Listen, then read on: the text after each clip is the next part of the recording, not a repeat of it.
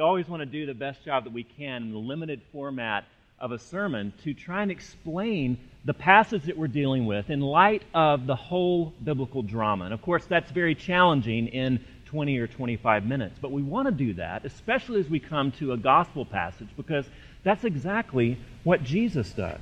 He explains over and over how his life, how his work, how his death fits into the expectations of the Old Testament, how he is their actual fulfillment.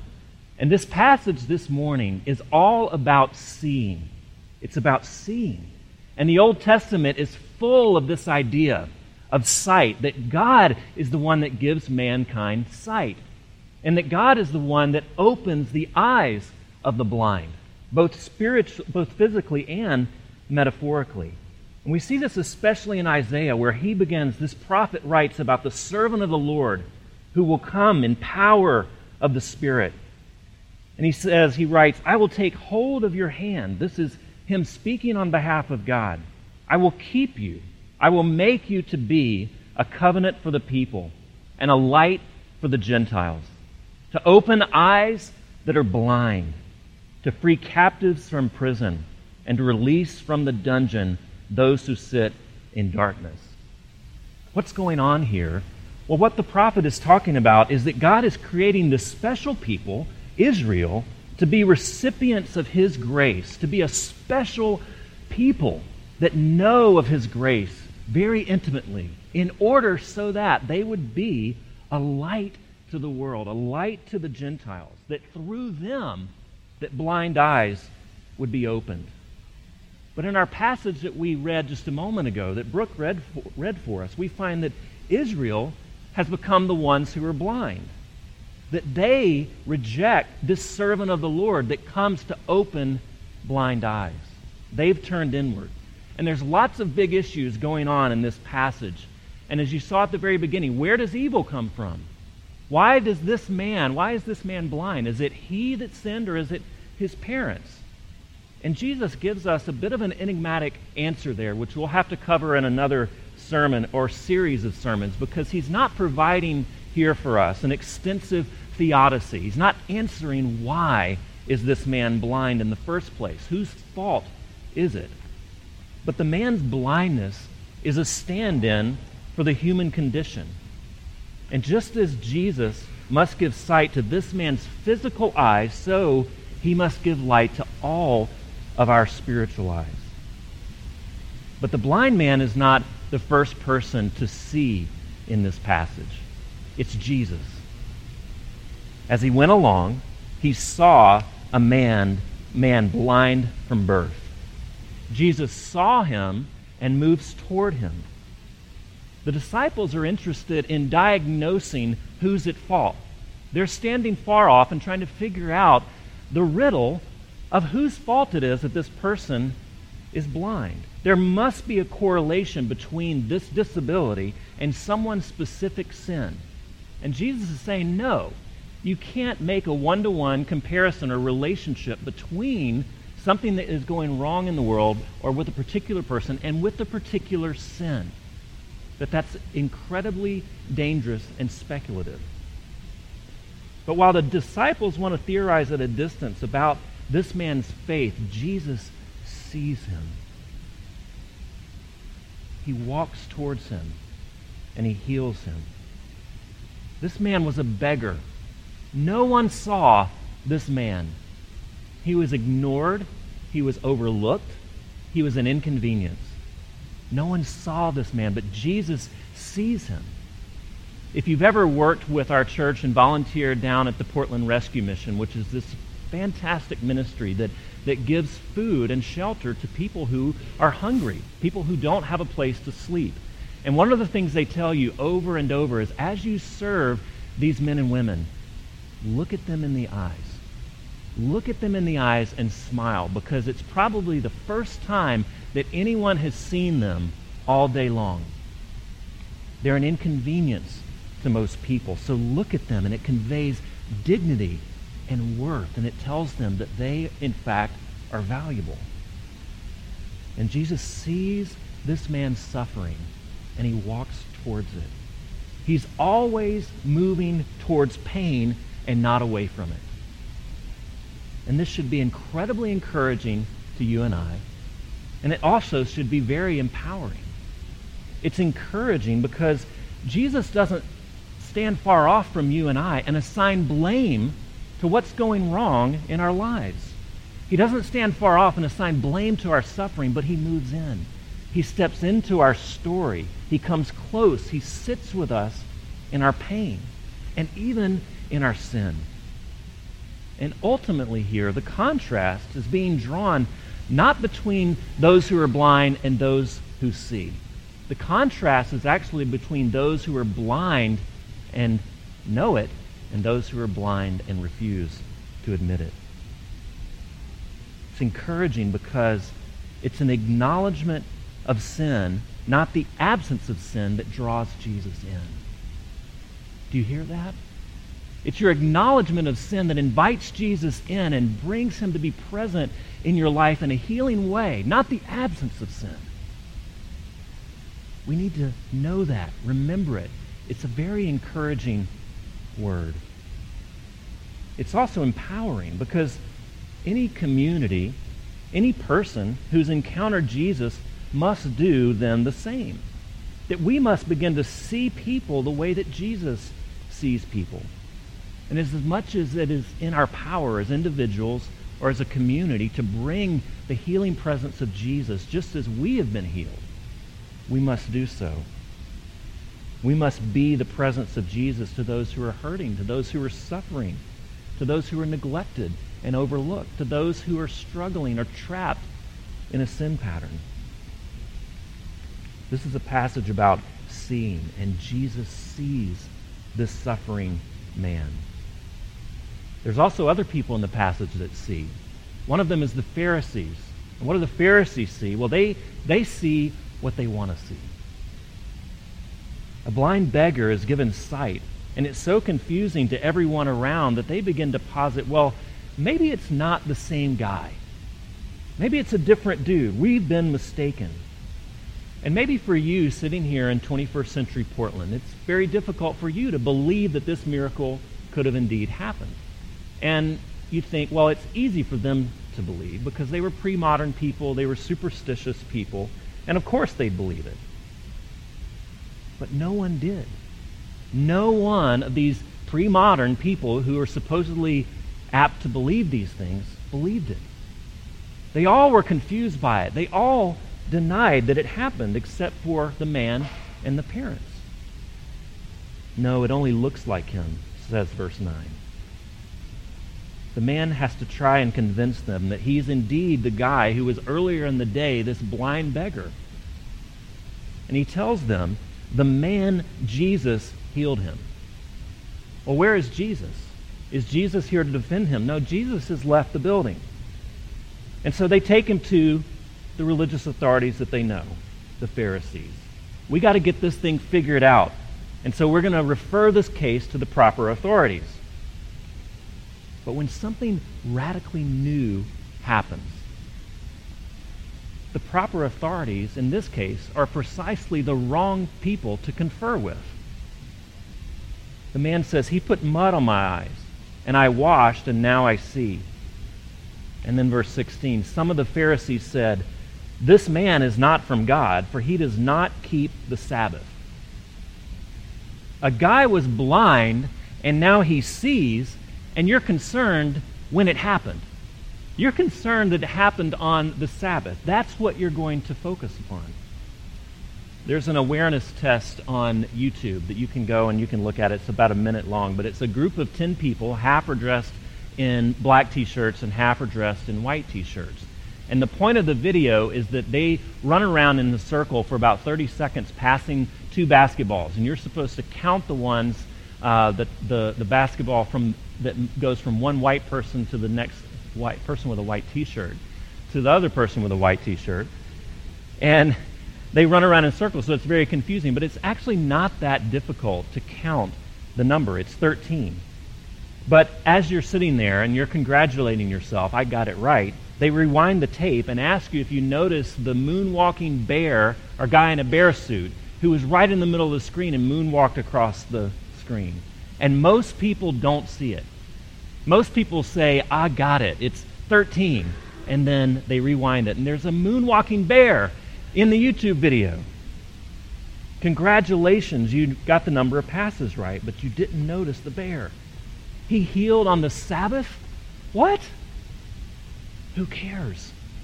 He healed a blind man, and now he sees. The Pharisees had become experts at keeping score. And so when the one who comes who doesn't keep score, who throws all the positive and negative scores out, when he comes, they call him a sinner. But friends, Jesus isn't a sinner. He keeps God's law perfectly. He's earned the right to keep score. He's earned the right to penalize you and I when we get it wrong. But he doesn't. And here's the, the inside scoop on Christianity. Here's the, the secret sauce. It is a God who loves you madly, not because of what you can do for him. Not because you arrived on time this morning, you played all the notes right. Not because you kept your theological bona fides polished and dusted, but because it's in his nature to love. And that's what we want to get at each and every Sunday. That's the God who we want to come worship. That's the secret sauce of Christianity, is that there is a God at the center of this story who loves you madly, independent of what you do for him or what you don't do. He's the one who comes and heals unbelievers and sinners on sacred holy days. He's the one who will love you when everyone else walks away. He's the one who wants you and I to get better, to change, to come to be, to live more like him, but he doesn't withhold his acceptance until we do. Some of the Pharisees said, "This man is not from God, for he does not keep the Sabbath." Now, let me say as an aside, it's actually not true. Sabbath keeping was very important to Jesus, and so he's not doing away with the idea of the Sabbath. The, the law then, the principle that he's breaking is all of these practices that the Pharisees had attached to the Sabbath, that they reasoned that you cannot do these certain things. You can't knead bread. And so him kneeling down and working in mud and spitting in it and putting on this guy's eyes, that's what was breaking the Sabbath. Jesus is not breaking the principle of the Sabbath. The Pharisee said, "This man is not from God, for he does not keep the Sabbath." You see, unrelenting, unconditional grace is scary to those who want to earn it. It's scary to those of us who want to keep score and to make sure no one else gets anything for free. No one takes advantage of God's grace.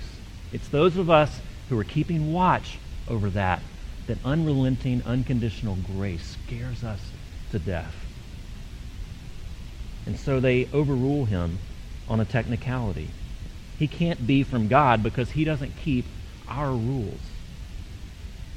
But wait, even a recently blind sinner can see that that's a false start, because if he's not from God, then how does he do these things? So they try something else. Maybe this guy is just lying. Maybe they made it up. It's a hoax. And if that's the case, then we can, we're all off the hook. So again, they ask him, but, but now the man is not only calling Jesus the man Jesus, now he is calling him a prophet. He doesn't see everything yet. Not all the pieces have fallen into place for him, but he's moving toward the light. The Pharisees are moving in the opposite direction, and they're getting desperate. Let's talk now to the parents. Maybe they'll shine a light on this, and it will all be put to rest. The parents are afraid, however, and they answer only what they know. They're afraid they're going to get thrown out of the synagogue. And that is a, a social and a spiritual death to these people. We know he was blind. We know he is our son. And we know he now sees. So they tell the truth, but they're not willing to speculate on why and on who did it. They say instead, beyond that, you'll have to ask him. And so the Pharisees do, again. And the second time, they summon the man who had been blind. Give glory to God by telling the truth, they said. We know this man is a sinner. We know. They've already made their judgment on a priori grounds. This doesn't fit within our system, and so we must reject it. We must throw it out. And this is the sign of a, a very calcified theological community.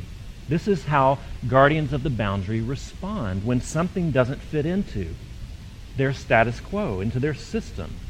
They appeal to the established order. This can't fit in. But in the gospel, in Jesus' ministry, the, the claim that we see or we know is the sure proof of blindness. And the sad, inevitable journey for, each, for, for those who are blind and refuse to acknowledge it is seeking refuge in deeper and deeper darkness. The Pharisees here, or what John refers to as the Jews, he's not focusing upon their ethnicity. It's, it's just that in this case, in this historical moment, that this mindset that they have is representative of us all.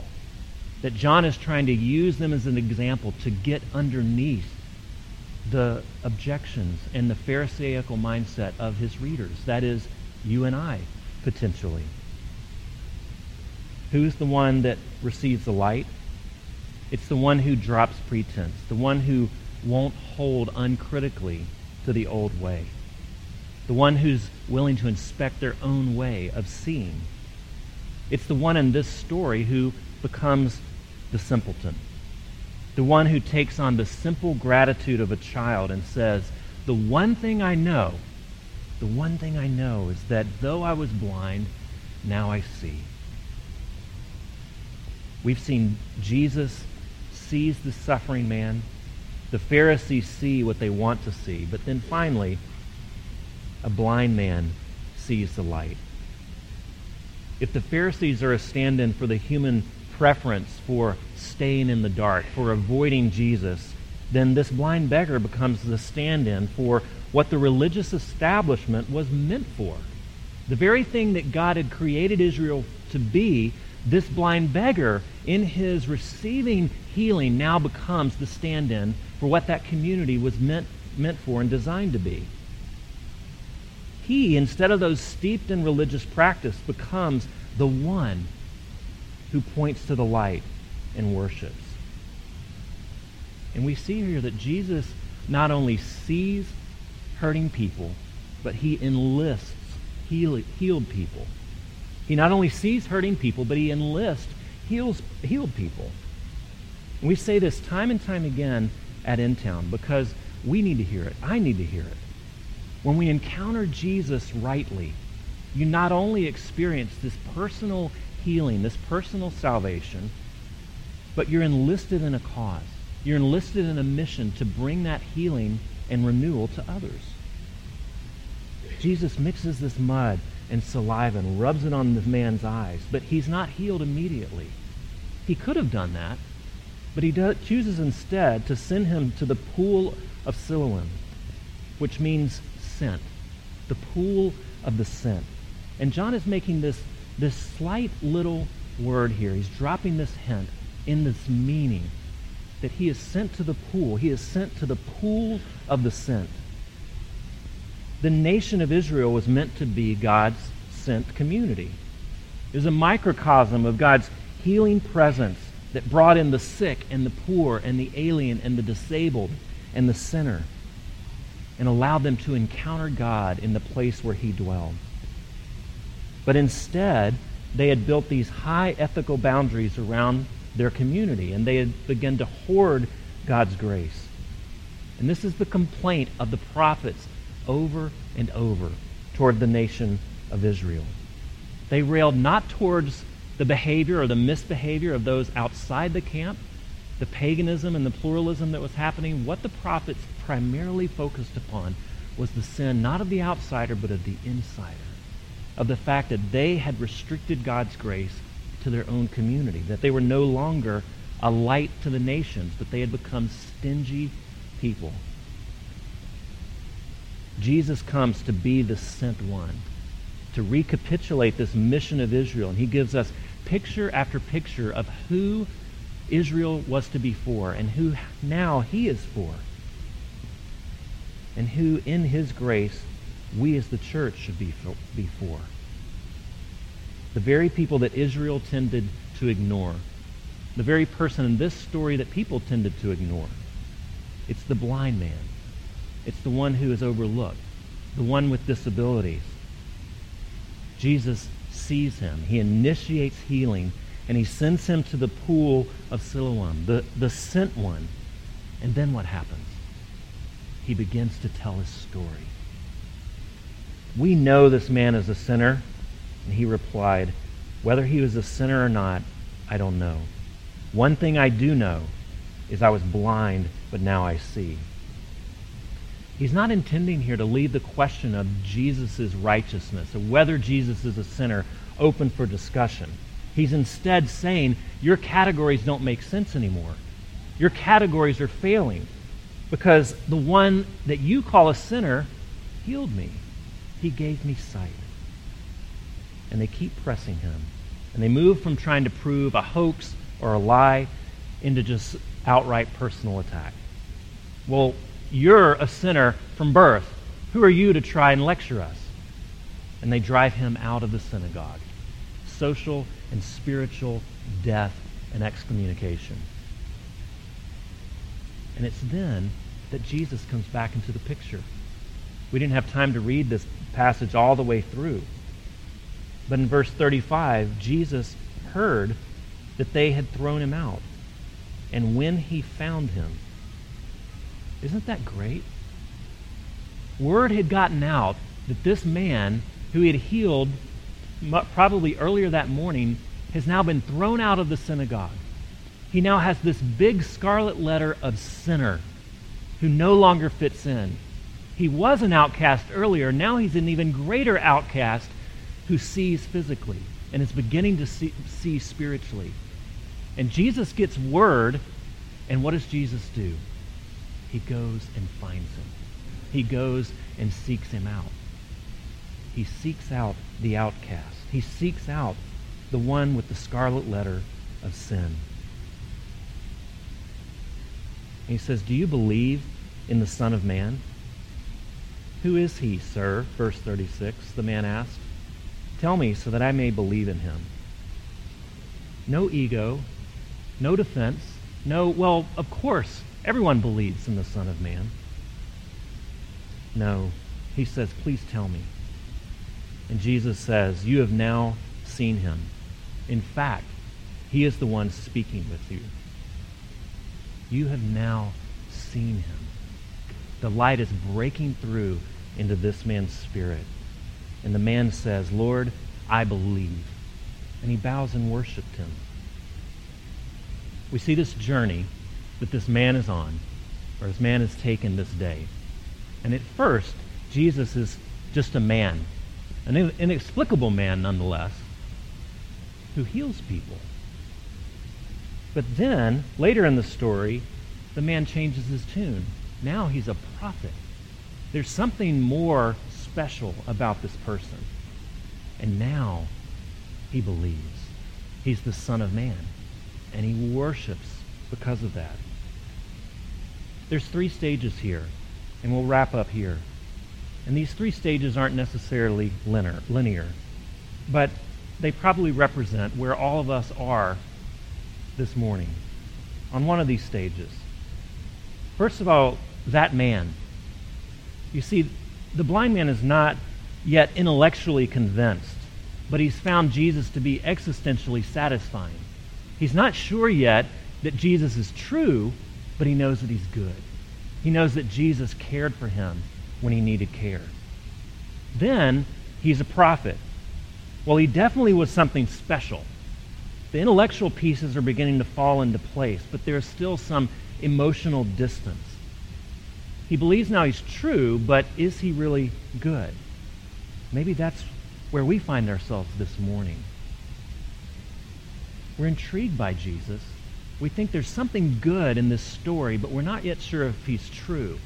Or we believe he's true, but we keep him at an emotional, spiritual distance because we're not really sure if he's good. Jesus stands before this man, claiming to be the Son of Man. What you've heard of me is true. But he also sees this man. He goes and finds this man. He cares for him, body and soul. He is also good. And when you link those two things together, that Jesus is true and Jesus is good, then you begin to worship. You say, I believe in you, Jesus. You are the Son of Man. Tell me again this story so that I can believe more fully.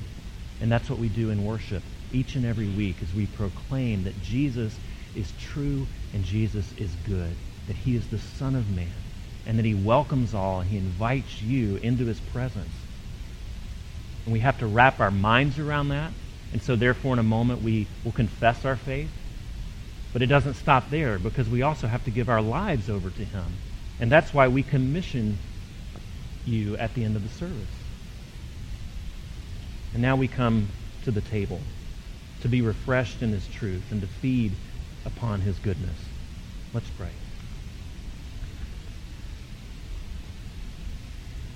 Lord God, I pray that you would continue to work out your truth and your goodness in our lives. I pray that you would not just convince our minds, but that you would convince and draw our hearts unto you. That wherever we are coming from this morning, whether we are a part of InTown, a part of your church, that we believe this story, or whether we still have some great doubts, I pray that we all would encounter you. We pray in Jesus' name. Amen.